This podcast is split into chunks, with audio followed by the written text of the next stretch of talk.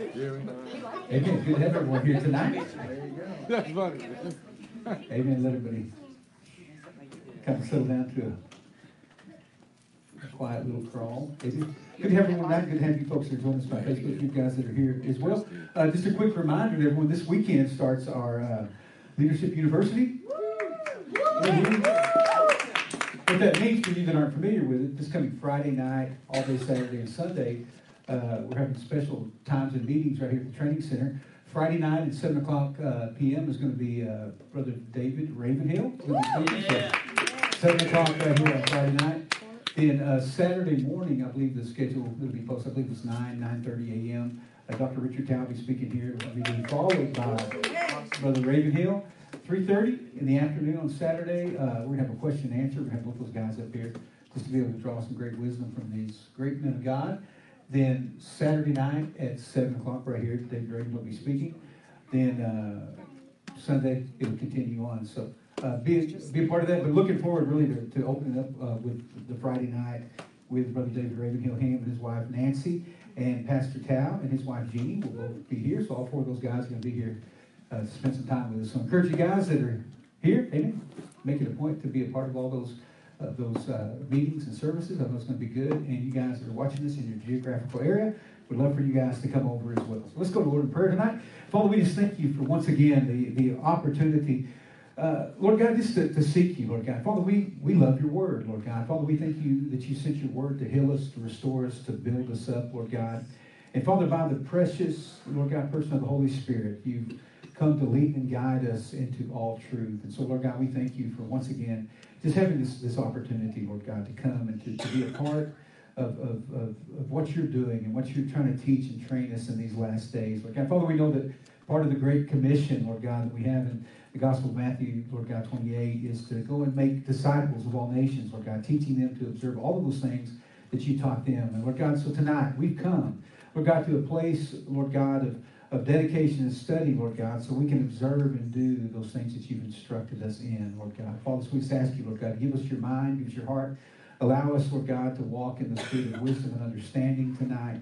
Father, anoint, Lord God, not just the teaching, but the hearing as well. Let those that have ears to hear, hear what you would speak, Lord God. Father, we confess that in and of ourselves, we don't have the capacity, Lord God, to either teach or receive. But Father, we thank you, Lord God, that because of Jesus and who he has been to us, Lord God, in the finished work of the cross of Calvary and the person of the Holy Spirit. Lord God, we can come, Lord God, and we can know you, we can know your heart, Lord God, and we can walk in obedience to you. And all the saints of God said, Amen. Amen and amen. Okay, guys would, uh, we're continuing our study through the epistle of Hebrews. I believe we're on, I think, class seven. seven. I think it is class number seven. And so if you missed any of those things, you can go online to biggrace.com, which will take you to my Facebook page, and you can click on the video section under the photos and you can get a running uh, ledger of all of those classes that we've uh, taught up to this point. I want to read for you tonight as, I, as we kind of get started the introduction. Uh, Hebrews uh, chapter 1, verses 1 through 3. And so if you're just getting in, seven weeks into it, um, man, we're just getting started. Amen. So you haven't fallen too far behind in regards to, uh, the, to the study of this incredible epistle. And here's what it says. It says, God who at sundry times and in divers manners spake in times past unto the fathers by the prophets and he has in these last days spoken to us by his Son, whom he has appointed heir of all things, by whom he also made the world. And so we, we spent uh, you know, a significant uh, portion of time talking about that. Then we get to verse 3, and this is where we're going to pick up again where we left off uh, uh last week. But there's some, some bullet points. I need you to kind of remember these things as we're kind of going through it. You can kind of, if you wrote those things down when I mentioned them a couple weeks ago, you kind of check them up off as we go. And, uh, you know, the, these fivefold, kind of the fivefold revelation or description and what's happening just in this verse.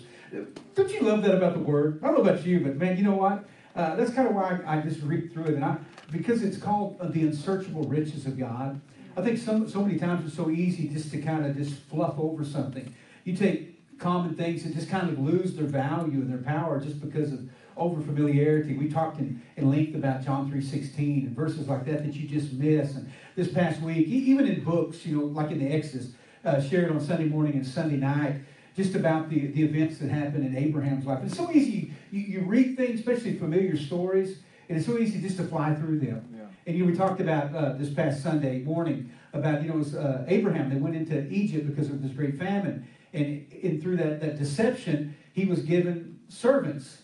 And later on, in the 15th chapter, one of those servants that he was given, being likely being Hagar, was the one that, that, that brought some, some serious issues into that covenant. And it's so easy to miss that stuff. I mean, for me, I've, I've read that many times, but it was just there, it kind of jumped out that specifically said the Egyptian servant. And so when, when I get to things like this and we're doing an expository study, I like to really just kind of stop and say, God, listen, I don't want, just because I've read Hebrews numerous times, I don't want to just gloss over something. I want to see what you're saying and what you're speaking to us. And, and, and because here, here's the difference that, that we have now as, as people that have the Spirit of God. He's coming to lead, he's came to lead and guide us into all truth. And you know, we can go through these things like we did the, the Roman study a number of years back and did a couple hundred hours in that. We can start over and, and, and, and never touch the same material again. And that's the, the, the good thing about the Word of God. It's not like you've got to go and search for some hidden meaning. It's just really there if you'll just take the time and look what He's saying and allow the Word of God to come together. And one of the things that's going to help you guys, you know, we do the 90 day challenge where we read through the Scripture. Folks, the more you do that, the more you read through the Scripture, what you're going to find is you're depositing within yourself the framework and the ability to pull more out of the Scripture. And so I'll just, I'll just be real frank with you. If, if you sit down with someone and, and really, if you talk Bible with them and it's all surface level, it's probably just somebody that spend a whole lot of time in the Bible. It's really frank. Because the more time you spend in it, regardless if you're just a, a, a person that just loves Jesus and worships Him, or if you're a teacher of the Word or a preacher, the more time you spend in the Word, the more time you let the Word get into you. You get into the Word, the more the Word will get into you. And so it, it's not that we that somebody just shows up and they say, man, that person is just so profound. Well, that just certain person just paid the price. It's really what it comes down to. And so there's no shortcut to obedience. There's no shortcut to just getting this some deep revelation. You spend time in it yourself, and you're going to get it yourself. Do you hear me? That's why I said that you have no need of no one to teach you. What you have need of is to be faithful yourself. And there's nothing worse than a secondhand revelation or secondhand Jesus. And so, at best, what I hope to do is to whet your appetite and show you, listen, man, there is something in there. That I've just got to, I've got to take the time and I've got to do it. And so, I don't know how many times people have been preaching, whether it's Pastor Alex or, or Pastor Roy or somebody else, and having stayed in the Word, they'll say something and it'll trigger something. It'll make me want to get in the Word. And so, just off of what they've taught or what God has showed them, it just makes me want to pull my shovel out and get to digging. You need to develop that. I heard a preacher say years ago, I think it was back in 1987, uh, back when I was in Bible college. He said, Listen, if you just go to church and you just listen to another preacher, regardless how they good, how good they are, he said, you can spend your whole life, and he said, you'll have about a fifth grade equivalency of a Bible education. That's it. Because you'll just hear it and you'll forget it. Because most people, frankly, when they hear the teaching of the word, they just sit there and they oh, that's good. Amen. That's really great. And afterwards they say, man, that's really good. Well, why was it good? Well, didn't you hear what he said? No, you tell me what he said. Well, he said a lot of good stuff. Because most people just don't really take notes. And afterwards, they'll ask me for my notes because they don't want to take their own notes.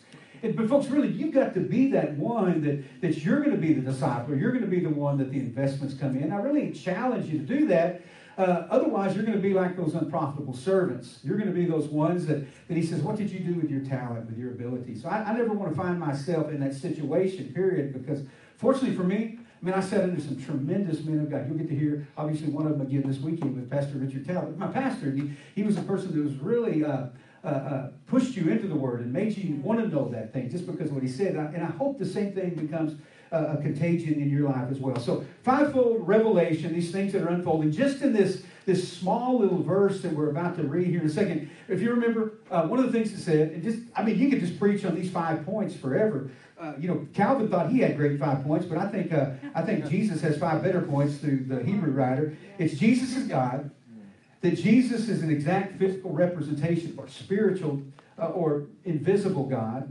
that everything in the universe is literally held together by the Word of God, Jesus, that the cross and the cross alone is the sole means wherein fallen man can be redeemed, and fifthly, that the cross represents a finished work, thus it's indispensable or augmentable. In other words, you can't add to it. But you know what? There, there's the summarization of the gospel. Somebody says, What's the gospel? Well, just take up to Hebrews chapter 1 and verse 3. It says, It's right here. This is the good news. This is what he did, and this is exactly what it should produce in your life. So now I'm going to read verse 3, those five bullet points that I've been giving you. It says, speaking of Jesus, who being the brightness of his glory and the express image of his person, and upholding all things by the word of his power, that tonight, that's what we look at, when he had by himself purged our sins, he sat down on the right hand of the majesty on high. Period. We'll stop right there. And so, folks, listen, we're going to take that statement or that declaration that he gave when he had by himself purged out sins, and we're going to look at that very thoroughly. And I hope that I hope you get as excited after I'm talking about as I get excited looking at it to begin with. That's really what I, what I hope. And so tonight we want to get really a deeper understanding just not what it says, but the impact and the implications that his actions made upon our lives or the lives of those who have been willing to appropriate those things into the spirit man. And that's the difference. Jesus did a whole lot of things. You know, I can look at what he said to, through the, the, the, the prophecy of the prophet Isaiah, and we can talk about it. He was wounded for our transgressions, right? He was bruised for our iniquities. The chastisement for our peace was upon him, and by his stripes were healed. I can see the fullness of the work of the cross of Calvary. It's prophesied that, that, that sins, that iniquities, that even the way that we think, and even our, our, our healing, both physically and spiritually, was done and accomplished at the cross of Calvary. But just because it was done or it was made available does not mean it's literally appropriated into our life. He gives us in Matthew chapter 3, 1 and 2, the appropriation, how that starts. He said, Repent, think differently, because the kingdom is at hand. In other words, all of those things related to the kingdom, which were described and, and, and made available through the cross, are accessible. They're obtainable if we'll appropriate those things by grace through faith. And so we see we're saved by grace through faith, and we know that salvation is not just some one-hit wonder. It's not just something where, where we, we, we were saved, we are saved, we are being saved. And so it's something that's continuing to work. When we work out our salvation with fear and trembling and trembling and nears our salvation we first believed. In other words, there's a growth and there's a, a development. It's not like I prayed a prayer at summer camp and all of a sudden I backed God into the proverbial corner and I'm okay and I got him on a technicality so I can live like hell and I'm going to stand before God and He's going to say, Well done, my good and faithful servant. That's not what it's talking about. It's saying Jesus did all these things and, and He made provision. But the key is, or what are we going to do through His influence in regards to appropriating all of those qualities in our life? And some of you, there, there are certain qualities, and we've talked about this uh, last week, I think it was. You know, uh, most of us in this place have probably appropriated He was wounded for our transgressions. You know, you said, Have you ever asked Jesus in your life? Yeah, I prayed that prayer. I, I believe that Jesus died. I believe that he rose from the dead. I believe that, that, that, it, was, uh, that it was through him, through, through, through his virgin birth, and his vicarious death upon the cross of Calvary, that I have salvation through, through faith in the, in the blood of Jesus. We can say that. But then I could move on down the, the, the, the appropriation, the appropriation of all the things that are made available to Christ. And I say, listen, what about those iniquities? Man, is there still things that you, you, you suffer with or you battle with? Well, he paid for those as well. Why haven't you appropriated a victory over those areas in your life? Well, 1 John 5 4. This is the victory that overcomes our faith. Our faith in what? Our faith in what he did appropriated back into my life. When I don't appropriate it, I don't experience it. And so we see all of these things unfolded. And so we, we need to allow God to bring those things to revelation because once they're, they're revealed, then we see them as attainable, right? Because unless you see those things and you're able to lay hold of them, you never think it's something that you can grab a hold of. But once it's exposed to you, once God reveals those things through revelation, you're saying, listen, I can't do that. Hmm. I mean, you, has anybody here ever been a, a, a period of your life where, where you just, man, you're just in the bully grubs all the time. You battled depression. Hmm. Yeah, exactly. But then she married Pastor Roy and she got over herself. Amen. But you, you think about that, but then something happened and all of a sudden you say to yourself, man, I, I, I found out that there was something that would appropriate the joy of the Lord. Yes. Something that transcends circumstances, something that, that transcends what's going on in my life. Because, guys, listen, there's always something going on, right? Mm-hmm. Any of you had something going on this past week? Yeah. You know, either either going on uh, in you or going on around you. Right. Because a lot of times the things that get you down are not the things that are going on with you. It's something going, going on with somebody you love or a circumstance that you're in, or somebody that you know sick, or somebody that you know struggling, and you just you're bearing that burden upon yourself. And so every single one of us go through those things. And so the joy of the Lord is not dependent upon what you're, you're going through, it's how you're going through it, yes. right? Mm-hmm. And so when we appropriate the, the, the, those characteristics of Christ in our life, then it allows us to walk in the fullness of those things, to understand who He is and really understand what it means to, to, to, to have and to obtain salvation. And so we, we look at that statement when he had by himself purged our sins. Literally, that statement, and, and if you if you are writing notes, I, I encourage you to write this down. You, you need to hear this. Here's how that statement would literally read. And, and you're going to find out why I'm going to drive this point home just here in a second. In our English translation, and, and I was reading from you uh, in the King James Version, when he himself had purged our sins, literally that statement in the Greek would say, through of himself, through of himself, the purification of sins having made. Through of himself, the purification of sins having made. And as you're writing rapidly to put these things down so you can preach this one day, through of himself, the purification of sins having made.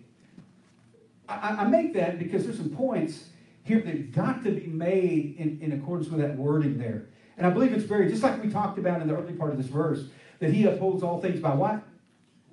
The word of his power, not the power of his word. There's, there's, a, there's a reason that, that, that, that words are strung together the way that they are. It's not by accident. You hear me?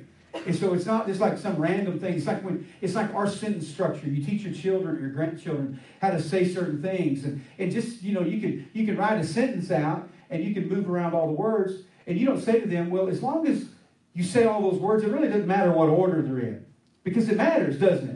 It matters because we're, we, we, we're taught a sentence structure. Any of you guys, I don't know if they do it anymore, where you diagram sentences, you draw the line and do all these things. Well, it, it, teaches you something. I used to love diagramming, and it really helped me in my writing and even my, my speaking, putting words together and under, understanding things of that nature. And so you, you put those things together uh, for a purpose. And so, it, literally in the Greek, it says, through of himself, the purification of sins having been made. And so there's some importance here that I want to bring out because, you know, in regard to what was actually accomplished and who accomplished it and what should be the expected end. And so you want to get saved, you want to come to Christ, so that what? And I've said this for years. Anybody who's been around me for years, you know, I've, I've said, okay, so to what end? And so, how many of you go to church? Obviously, I'm asking a group of people in. And so, to what end? Now, go into any church, go, go visit a, a mega church, for instance, and just walk up to some random person on, on, on just walking out the door that day say, hey, listen, you go to church on a regular Yeah. And ask them, so to what end? And so, what are you hoping is going to accomplish? How long have you been going to this church? Well, I've been going to this church for five years. And so, what have you accomplished for the kingdom? Well, what do you mean, what have I accomplished for the kingdom? Well, you show up for work in order to do what? To get paid. Mm-hmm. You keep you keep showing up month after month, year after year to get what? A promotion, right? And so you don't go to work just thinking, I'm just going to go to work every week and I hope something happens. Maybe I'll get paid. Maybe the boss will uh, uh, appreciate what I've done. Maybe I'll get a promotion. Anybody, anybody go to work like that? Or are you expecting some type of at least financial remuneration from it? Some recognition in the thing. Folks, listen, when we come to church, we ought to think the same thing, right? I'm, I'm coming to church so that one day I will. Well, folks, we, we think that way, and now the, the beginning of 2019 for you guys that are joining us and may join us year, years later if you, you this thing survives uh, uh, uh, on the internet and you may say 2019 but listen they understood it then. You hear me? They understood that there was something. Why when they read ephesians it says listen he's given some apostles and some prophets and some evangelists pastors and teachers to do what? Equip the saints. Just so they could have neat services or they could have revival and somebody could come up there and spit and holler and shout and do all those type of things. Man, it's a great revival service. I can't wait till next summer. We'll have another one. That was it. No, to equip, equip the saints for the work, for the work, of, the for the work of the ministry. Not just equip the saints. Not just so everybody will know a bunch of Bible verses, everybody can exegetically describe things in the Scripture, give you proper uh, uh, hermeneutics, and, and, and give you neat homiletics and preach a word. Not for that, but they're equipping you to do the work of the ministry. What's the work of the ministry? Luke 19:10, right? He came but for one thing, to seek and to save that which was lost. We've been given the word of reconciliation to do the what? To do the work or the ministry of reconciliation. And so I go to church to get equipped so that I can do the ministry of reconciliation. If I go to church just to clap and to worship and all these type of things, really I've missed it. Because worship and clapping and praying and, and, and, and reading, all of those things are simply components to enable me to actually go do the work of the ministry. Those aren't the end, those are the means to the end, right? Those are not the end, those are the means to the end. And so when, when we're looking at this, it's not just what was accomplished, but what was the expected end? And so he gives us all of those things, those, those clues and those directives right here in that small verse of Hebrews chapter 1 and verse 3. And look what it says. It, the first point is it says, it was through himself, Jesus, that this redemption process originated. That's where it originated from. It was through Jesus that the whole process of redemption. What, is, what does the word redeemed mean? Simple, simple, simple definition. To buy back. To buy back. That's a great, just simple definition. It means to buy back something. I've, I've redeemed a coupon. I bought something back. I've, I've, I've redeemed something that came. So I, I went and something that wasn't now is back in my possession. And so the whole process of redemption was through Jesus. That's very key. And so I, am not going to get a whole real deep into the subject matter that we kind of covered uh, in, in the past, but I do want to hit on just a few of these major points uh, not just again, but maybe just a little bit deeper. So to kind of fill in maybe some of the blanks that maybe some of you that weren't here for that, or, or, or maybe some that didn't really kind of understand the implications of this this uh, this statement. Now think about this just for a second. When we're talking his, the historical context, how it applied to them there, Doug, and how it applies to us. Because the audience that we're dealing with here were primarily what? Converted Jews. There were people that had came out of Judaism into Christianity. That's important then, and it's important now. It was important then. Why? Because all of the things that they had seen prior to that were just pointing them to the Messiah. But what's happening today? Here's why it's important. Why it's just it's in reverse. You've got these people that had been had the revelation of Jesus Christ, and, and we see it in in, in Rome in, in, Hebrews chapter six, and we'll get into that a, a few years from now, I'm sure. And talking about uh, about trying to go back under the law and the remaining don't wear a sacrifice. There's no way. There's no way that you can return once you've, you you you, you can't say I want to go back under the law. Mm-hmm. And so we got people that are now becoming Hebrew Israelites, and we got people that are now becoming Messianic Christians. They're going back under the law. Yeah. Well, they just flipped the script. They've done just the exact opposite of what Jesus intended to happen. Mm-hmm. They're, they're wearing their prayer shawls. They're putting their little hats on their head. You know, I saw a picture of a friend of ours that, that many of you guys uh, met during uh, Party One. They're, they're over visiting uh, uh Israel. And he had a picture, and it was of the Wailing Wall. And he had all these folks, all these, these Jewish people, you know, they had the prayer shawls on, they had the little, uh, the, the, the, little hats on top of their head, and they're all facing this stone wall, writing little prayer things and sticking them into the cracks of the Wailing Wall. Man, isn't that depressing? Isn't that, I mean, I, literally, when I saw that, I thought, you know, all these Christians want to go and pray at the Wailing Wall. I have no desire to do that. You know, they want to go pray in front of a dead stone. Whereas the scripture says that the stone that the master builders rejected has become the chief cornerstone. So I'm going to stand there and I'm going to do what? I'm going to I'm going to impress the Jewish people that are watching a Gentile fall into the same trap they did. That's going to it's, it's not impressing God. You think that that, that, that He wants me to, to worship at some some uh, some hewn stone altar? Really? You think that that's impressing God? He said we have one mediator between God and man. It's the man Christ Jesus. It's not, it's not this block of rock in, in the land of Judea. Right. And so you see even the trap. I want to follow the nostalgia. I want to do these things that, that Jesus did and see these things that Jesus saw and all these type of things. Well, I want to come and do what he did. He said he came to seek and save that which was lost. And so if I'm not walking in those footsteps, it doesn't matter if I've walked the Roman road throughout the, the, the, land of Mesopotamia, which I have, but that didn't do anything spiritually for me. That wasn't some great epiphany. It was kind of neat seeing those things and preaching at the at the seven churches of, of, of Asia Minor and standing there and living. I've, I've done those type of things, but folks, that didn't bring me any closer to Jesus. You hear me? What brought me closer to Jesus is getting a revelation and an understanding of what He did through His Word and by the person of the Holy Spirit. It wasn't traveling by uh, uh 12 or 13 hours by an airplane and landing in what is now modern Turkey. You hear me? That wasn't some great experience. So I'm not chomping at my bit saying, I'm going to walk in the Holy Land and get rebaptized in the muddy waters of River Jordan. That, that's not going to do anything spiritually for me. Folks, I am saved and I'm sanctified and I'm filled with the Holy Ghost. You see, hear me? I'll cast out a devil and I'll speak with new tongues. Amen. I'll shout and I'll dance and I'll proclaim the goodness of God. Amen. And it's not a geographical experience. Amen. It's a relational experience that I got through a revelation of Jesus, of pressing in and seeking after Him. That's what He's saying. All of those things are done through Him. And so, because of the need to see the work of the cross as a better way in comparison, that's why He said these type of things. And because of the previous covenant made with Abraham was simply a type of what now is. And so the emphasis has always got to come back and be brought back to Jesus the Christ as that sole source of anything, of any truly redemptive work in a person's life. And so, for example, we kind of touched on, on, on Abraham this past weekend. We were talking about uh, just uh, preaching about that whole uh, the, the, the, the Ishmael effect and what, how it has on people's lives. But I want you to think about something just for a second. You know, we look at Genesis 15, 6, that, that Abraham what? Abraham believed God.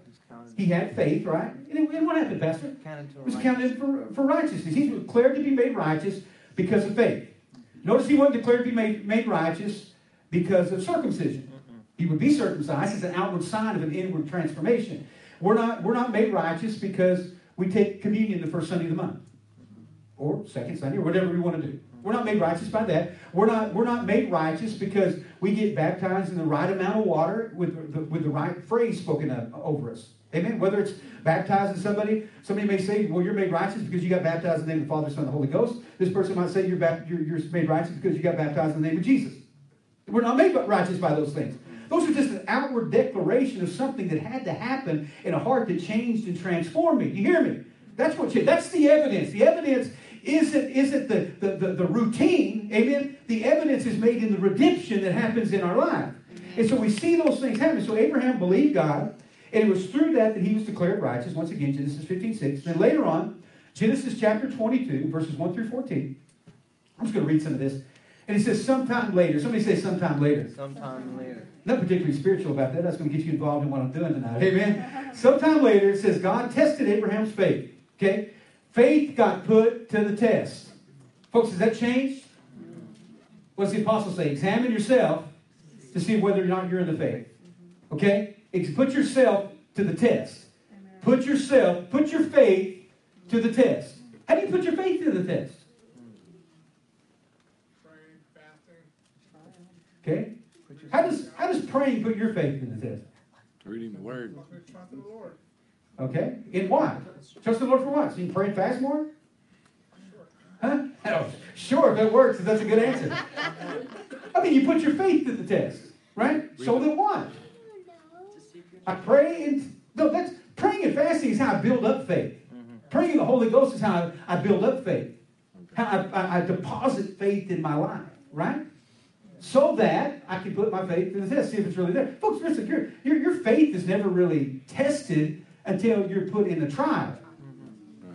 And so I put my, my faith to the test by putting myself in a circumstance that demands faith. Mm-hmm. Right? And so we, we can preach that the wicked flee, Proverbs 28 1, when no one pursues them, but the righteous are as bold as a lion. And so, you know what? For years, obviously, we preach and, and we developed that and discipled you in those places to preach on a Bourbon Street. And so, for you, you're, you're like the Christian unicorn. You're the rare breed. You really are. Why? Because I can take any, any of y'all out there, and you know what? Here we go, and you guys that are watching this, obviously people know our kind of our flagship ministry, and the people, the things they know about us are Raven Street Church, you know. And so some of you guys, that's the first time I met Pastor Roy was on the cross at, at, at Raven Street Church. And some of you other people, that's the first place I saw you was at that cross. And so what's interesting, we go out there and we bring you that have been discipled in that environment. And so we go to our place at 815 Toulouse, the Raven's Nest, and you come in there, and you know what? Seldom do I ever see anybody cowering in the corner thinking, oh, I can't believe I've got to go out on Bourbon Street and preach. Uh, do I really have to go out there? Are they going to kill me? Am I going to fall apart? Is the crowd of 50,000 people going to swarm me? You don't think that way. You know what I see all that? You walk out there just like you're talking to people. Why? Because your faith has been put to the test over and over and over again. And so I and I say that because I know people, you know, we had a guy a few years back that had, had overseen a, a humongous ministry. And, and you know, he's supposed to be evangelistic, and he used to have these the, the, the ministry's now defunct after 25 or 30 years.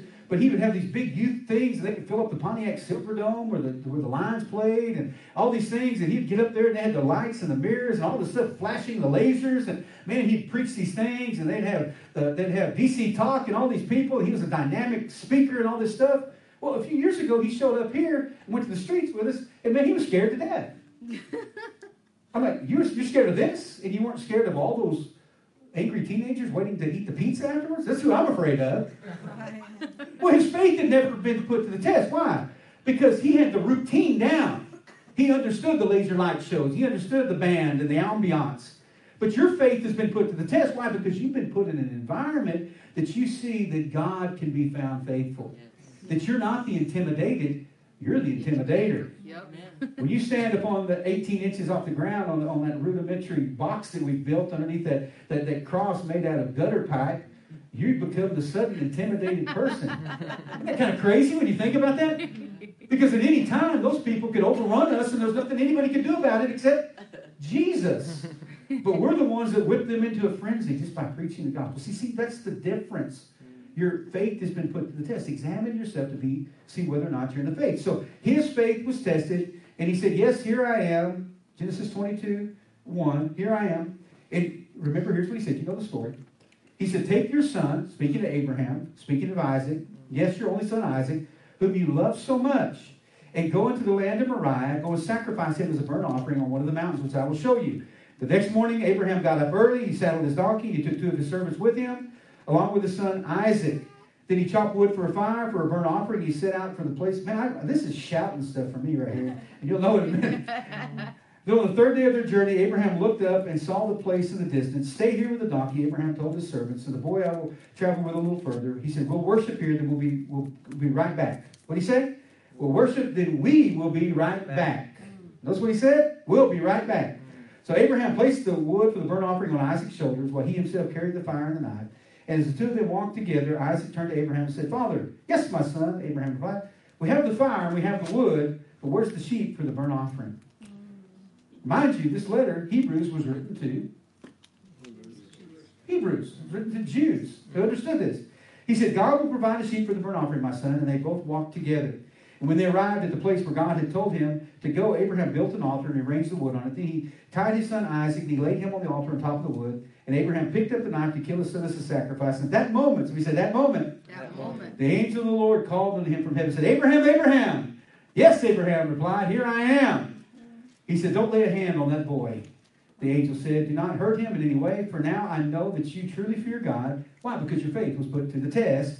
You've not withheld anything from me, even your son, your only son. Then Abraham looked up and saw a ram caught by its horn in the thicket. So he took the ram and he sacrificed it as a burnt offering in the place of, uh, in place of his son. Abraham named that place uh, uh, Jehovah Jireh, which means the Lord will provide. To this day, people still use that name as a proverb. On the mountain of the Lord, it will be provided. Folks, here's why I said that shout stuff. I mean, you just look at these things, we'll kind of get into it. It says that he went and he took who? He took how many servants? Two. Two. This is all a, a picture of what happened at the cross. How many thieves is it mentioned? I'm sure that day, that, that day undoubtedly, because of the nature of the, the crucifixions and everything that went into it, there were typically, look at your history, hundreds, sometimes thousands of people that were crucified. But isn't it interesting? They pointed out Jesus, and he was crucified between two thieves. So we're getting that picture. Two servants went with them. And so they went, in, and you remember how Jesus entered in that last time into Jerusalem? Well, he entered in on a, Donkey. a donkey. Well, he got this too. He was he had saddled the donkey off. The same situation. Then he said, Take your only son, in that case it was Isaac. Jesus, according to John 3.16, is what? God's only begotten son. Go and sacrifice him on the mountain. Jesus was crucified on Mount Calvary, otherwise known as Golgotha, the place or the hill of the skull, Matt Mark 15, 22. And it says that the wood was laid upon the shoulders of Isaac. Mm-hmm. Jesus carried his own cross. John 19, chapter 17. Abraham picked up the knife to sacrifice his son. It says in Psalm 22 and 16 that they pierced Jesus' hands and his feet. Abraham was the one offering his son. Isaiah 53:10 prophesied that it pleased God to bruise Jesus. He said uh, the sacrifice was stopped because of the ram. Jesus, John 1:29, was the Lamb of God that came to take away the sins of the world. But here's where it gets interesting to me. It, it says that that ram that was seen was, was, was caught in a tree or a, or a bush. And it says that Jesus bore our sins in his body on the tree, 1 Peter 2 24. It was caught by the horns. Throughout the Old Testament, I can give you innumerable passages. Horns are always used to denote or talk about authority. So Jesus didn't, they didn't take his life by his own authority. He gave his life. He was caught in the tree by his own authority, not someone else's. Abraham named the place Jehovah Jireh, or the Lord will provide, or it was through himself, Jesus, that the redemption process originated, just like we get back to Hebrews chapter 1 and verse 3. So you see how that stuff starts. seamlessly tying itself together, which was so important. It's important to me, even though I'm not a Hebrew, but it's important to them because they understood the pro- they understood covenant relationship. They understood exactly what he was coming to bring correction. Why? Because they wanted to vacate the experience and the reality and the transformational experience to something that had long been fulfilled through Christ Jesus. All of these types and shadows that they knew all too well. They, they knew about Abraham. They knew about Isaac. They, they knew about all of these things that I just shared with you. They, they had that stuff at their disposal to look at those prophetic words, and they experienced it firsthand. Now he's bringing all of those things back to remembrance. He said, listen, it originated in him. It didn't originate in your covenant that you had with Abraham. Abraham was, was, was the one that put his faith in what would be. And so if Abraham had faith and it was accounted in righteousness, he had faith not in what was, he had faith in what was going to be. Amen. Why? Because Jesus is called the Lamb slain even before the foundations of the world.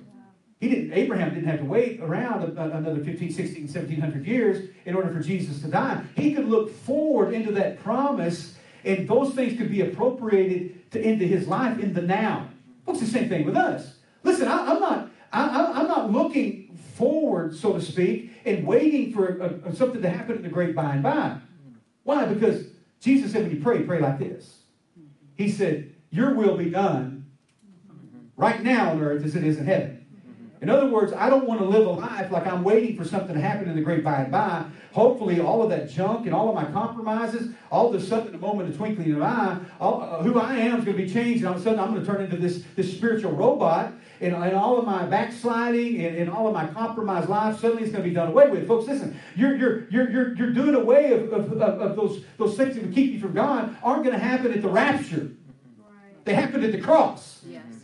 And so if you put more stock or you put more faith in what's going to happen or what's already happened, are, are you living and thinking with great anticipation, man, I'm just going to hold out and, and maybe scrape through some relationship with God, and hopefully when I get to heaven and I'm sitting on a cloud in a diaper playing a harp, then, I'm, then God's going to be pleased with me. Folks, listen, where He wants to be pleased with you is in the now. This is the now. If, if, if you don't have any joy now, you think you're going to have joy then? Come on. Really? If, you, if, if you're not excited about Jesus now, when are you going to be excited about him then? Do you hear me? So there ought to be something. He's, he's telling the people, listen, if you're just waiting around, now you're going to go back to what was, or you're, you're hopeful of what is. Listen, folks, Jesus said, Behold, now is the accepted time. Today is the day of salvation. This is the day that the Lord has made, and I'm going to rejoice now, and I'm going to be glad in it. So, as, as Pastor Roy often preaches on the cross, you need to check yourself before you wreck yourself. And so, if you say to yourself, you know what, I don't have any joy. Man, I'm Mr. Mullygrub. You know what, I'm also negative all the time. Man, I don't really have any faith. Well, you know what you need to do? You probably just need to get born again. On. Period. Folks, that's what happened to me when I got saved. I got wrecked. You know what I'm saying? And I, when I'm talking about wrecked, I'm not talking about I'm flailing myself on the ground and, and, and running through fire tunnels and hoping for, for feathers to fall out of the sky on top of my head. I'm not talking about that. I'm just saying there's a reality that came into my life through faith that says that there's a greater reality than what I see, what I experience is what God has said in His Word. That's what I believe. Oh, yeah, I get to test that stuff periodically when I go through the fiery trial, but I don't think it's strange concerning the fiery trial. And that's my inheritance. All that's going to do is bur- uh, purge and burn away all of that stuff that one day would desire to testify against me on the day of judgment. That's what he's declaring under these things. So it says, then the Hebrew readers knew the implications of Scripture. It says, when he had by himself, or it was just simply through himself that he did that. How am I redeemed? Through Jesus. How do I withstand? Through Jesus. Something memorizing enough passages or preaching under the cross enough times or, or, or shouting and dancing or, or having enough uh, Bethel music pumped into my ears or, or being able to sing all the words to Hillsong. That's not how I'm redeemed. Amen? Sometimes that stuff's good. Amen? I kind of enjoy some of that stuff with the exception of maybe, uh, uh, yeah. I know what you're gonna say. I'll just push pause right there. But listen, my faith, my hope, my redemption is because of what Jesus did. Not what Jesus did plus what Troy Bond does. Troy Bond does something because of what Jesus did. Come on. I am created under good works. Mm-hmm. Why? Because I am a new creation in mm-hmm. Christ Jesus because of what he did. And so it was through himself. Acts 4.12 says it this way. It says, there is salvation in no one else. No one else. There is salvation in no one else.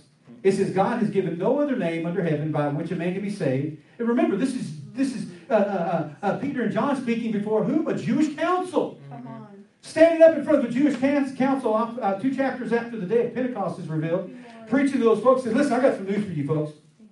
After he blew them up on the day of Pentecost, don't you just love that message he gave? You men here, I mean, he's just like wrecked them. This Christ that you have crucified and brought out all the scriptures and, you know, quoting from David and quoting from the, the prophet Joel, blew them up. And now here he is before the council again. They're like, man, don't this guy ever take a rest? Shut up! We hear that all the time. Give him a rest. Take a breath. Caleb Davidson. You know, your face is red. Peter was Peter and, and, and, and, and was doing the exact same thing here in John, preaching before the Jewish council. These men that have turned the world upside down have come here too. Just stop it. He says, listen, I got news for you. Salvation doesn't come through no one else.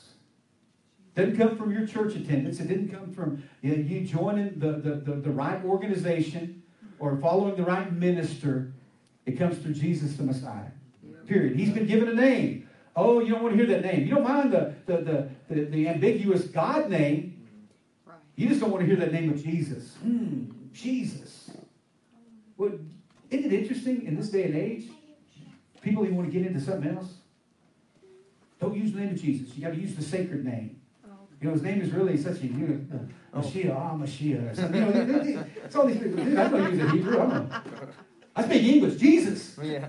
Come on. I gave a testimony a few years ago when I was a kid that those Doberman pinschers were running after me, and my brother jumped into a trash can and closed the lid and let me out there.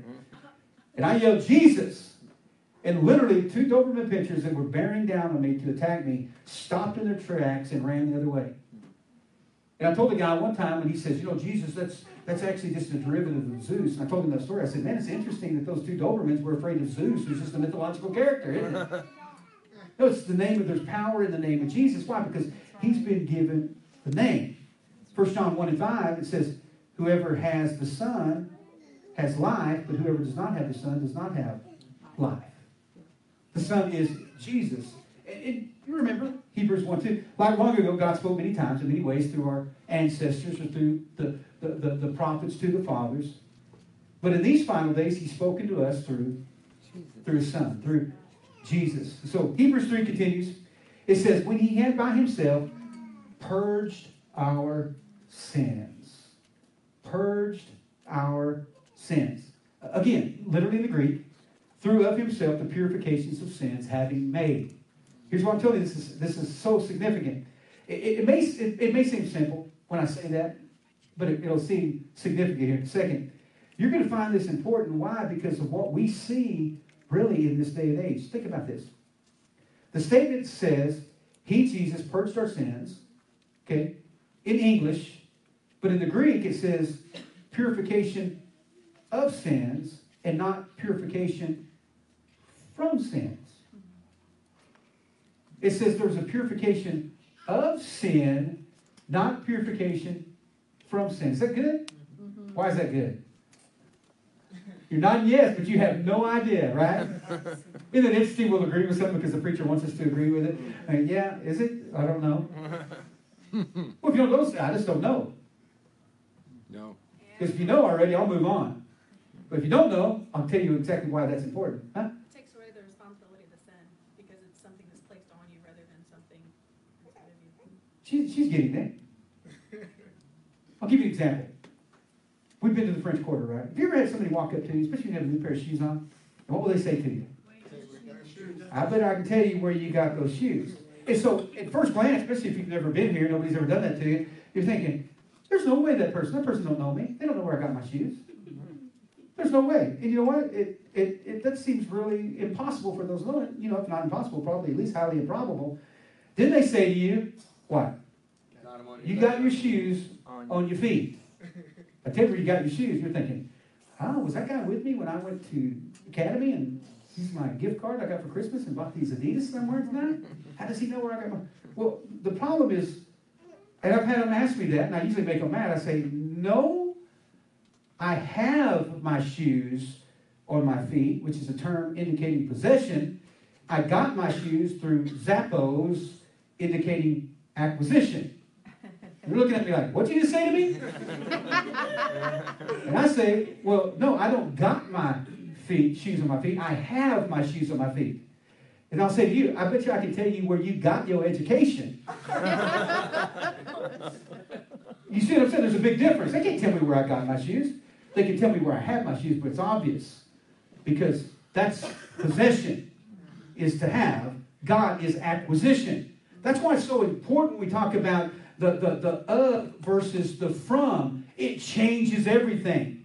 Folks, don't get caught in your relationship with God and miss Jesus on the technicality because you don't even understand what he's trying to say to you. That's why it's important to rightly divide the word of God so you don't need to what? Be ashamed. Because I see people out there, tourists all the time, and, and some guy come there and clown them and they'll say, Listen, I bet you five bucks I can tell you where you got your shoes. And he said, You got them on your feet. He's holding his hand out. They're like, Oh man, you got me on that one. Well, he actually didn't if you just stop and understand the language.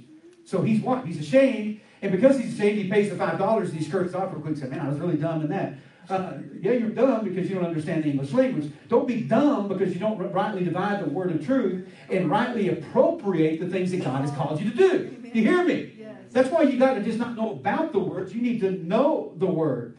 And so that's what Jesus didn't come to purchase from, he came to purchase of sin. Not just from the acquisition of sins committed, but from the very possession of the sin nature that made sin a standard part of your makeup or composition. And so he didn't just come to do away with the penalty of sin, he came to eliminate the problem of sin. Mm-hmm. Right? Mm-hmm. And so when people tell you all the time, well, I ask God for forgiveness all the time. Well, no, what you're doing is you're wanting to rid yourself of the penalty.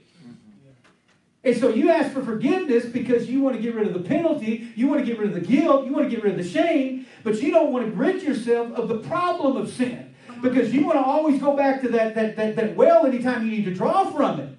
But Jesus came to purge us, Hallelujah. purge us from the very issue of sin itself.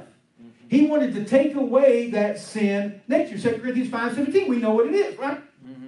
If any man is in Christ, if any man realizing that the origination of our redemption is in Christ, what happens? He becomes. He's a brand new person. All of the old things are passed away. Behold, all things become new. We know when we, we genuinely repent. And so there's the difference between asking for forgiveness, that I don't want the penalty, versus repentance, which says I don't want to have the problem. Right? Mm-hmm. Because a lot of people feel guilty about the penalty. But they don't, they don't feel guilty enough to rid themselves of the problem, so they don't just keep doing I, I had a guy the other day come up to me. He said, I repent every day. I said, What do you repent every day of? He said, Well, I drink too much. And so you repent every day of drinking? Well, yeah, yeah, most days I do. Well, so you just want to feel better about your problem. You don't want to eliminate the problem. That's what Jesus came to do. He came to take away our sins, and there's no sin in him. And if I'm in him, I'm a brand new person, and I have been crucified with Christ. That's the message that he was giving in Hebrews chapter 1 and verse 3 through Jesus Christ. Romans chapter 6. I'm not going to get into that just by, way of time. Paul the Apostle made it so clear. I say I'm not. Let's flip to Romans chapter 6. And we can't, we can't, we can't teach on Hebrews without talking about Romans. That's true. We can't talk about Romans without talking about the other 65 books of the Bible. Amen. Well, then, should we keep on sinning so that God can show us more and more of His wonderful grace?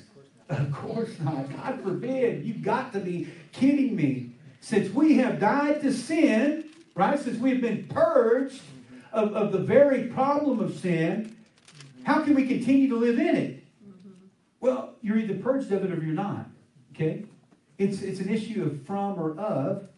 Or have you forgotten that when you were joined with Christ Jesus and baptized, we joined him in his death, for we died and were buried with Christ in baptism, just as Christ was raised from dead by the glorious power of the Father. Now we also have brand new lives. Since we have been united with him in his death, we'll also be raised to life as he was. We know that our old sinful selves were crucified with Christ so that sin might lose its power on our lives and we are no longer slaves to sin. We are set free from the power of sin.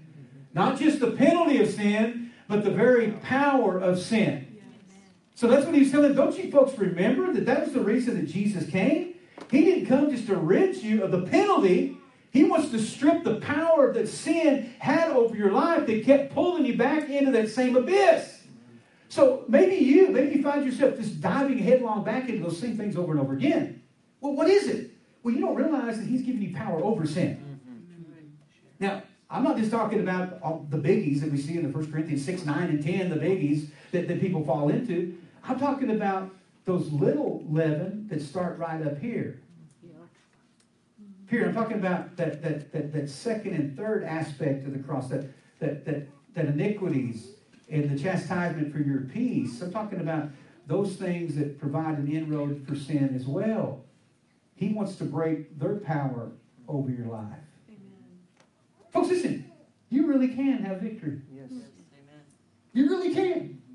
It's not some spiritual shell game where he's mixing those things up. And, and just when you think you picked up the, the half of the walnut shell with a piece, like, where did that go? And he's got a hit under his. That's not how he is. Come on.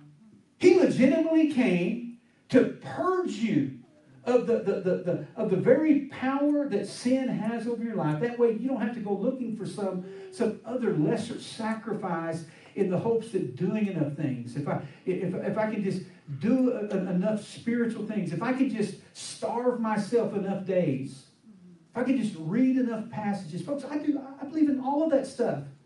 Period. It's not to become more spiritual. Mm-hmm. It's to understand Him more. Period. So if you're using the stuff that you do as a means to somehow attain something, folks, you've already blown it. Do you hear me? That's resting in Him, and you do those stuff not so that He'll love you more, but because you love Him. Yes. If at any time anything stands in the way of that relationship, you just allow God to purge that stuff out of your life. Ah, you know what? That stuff's distracted me from what I already know and what I possess through faith in the finished work of the cross of Calvary. And I want to come back to that place. We see the same thing we preach in, in 1 John chapter 3 that Jesus came to destroy the works of the devil, and there's no sin in him. Hallelujah. Get to destroy those things out of your life.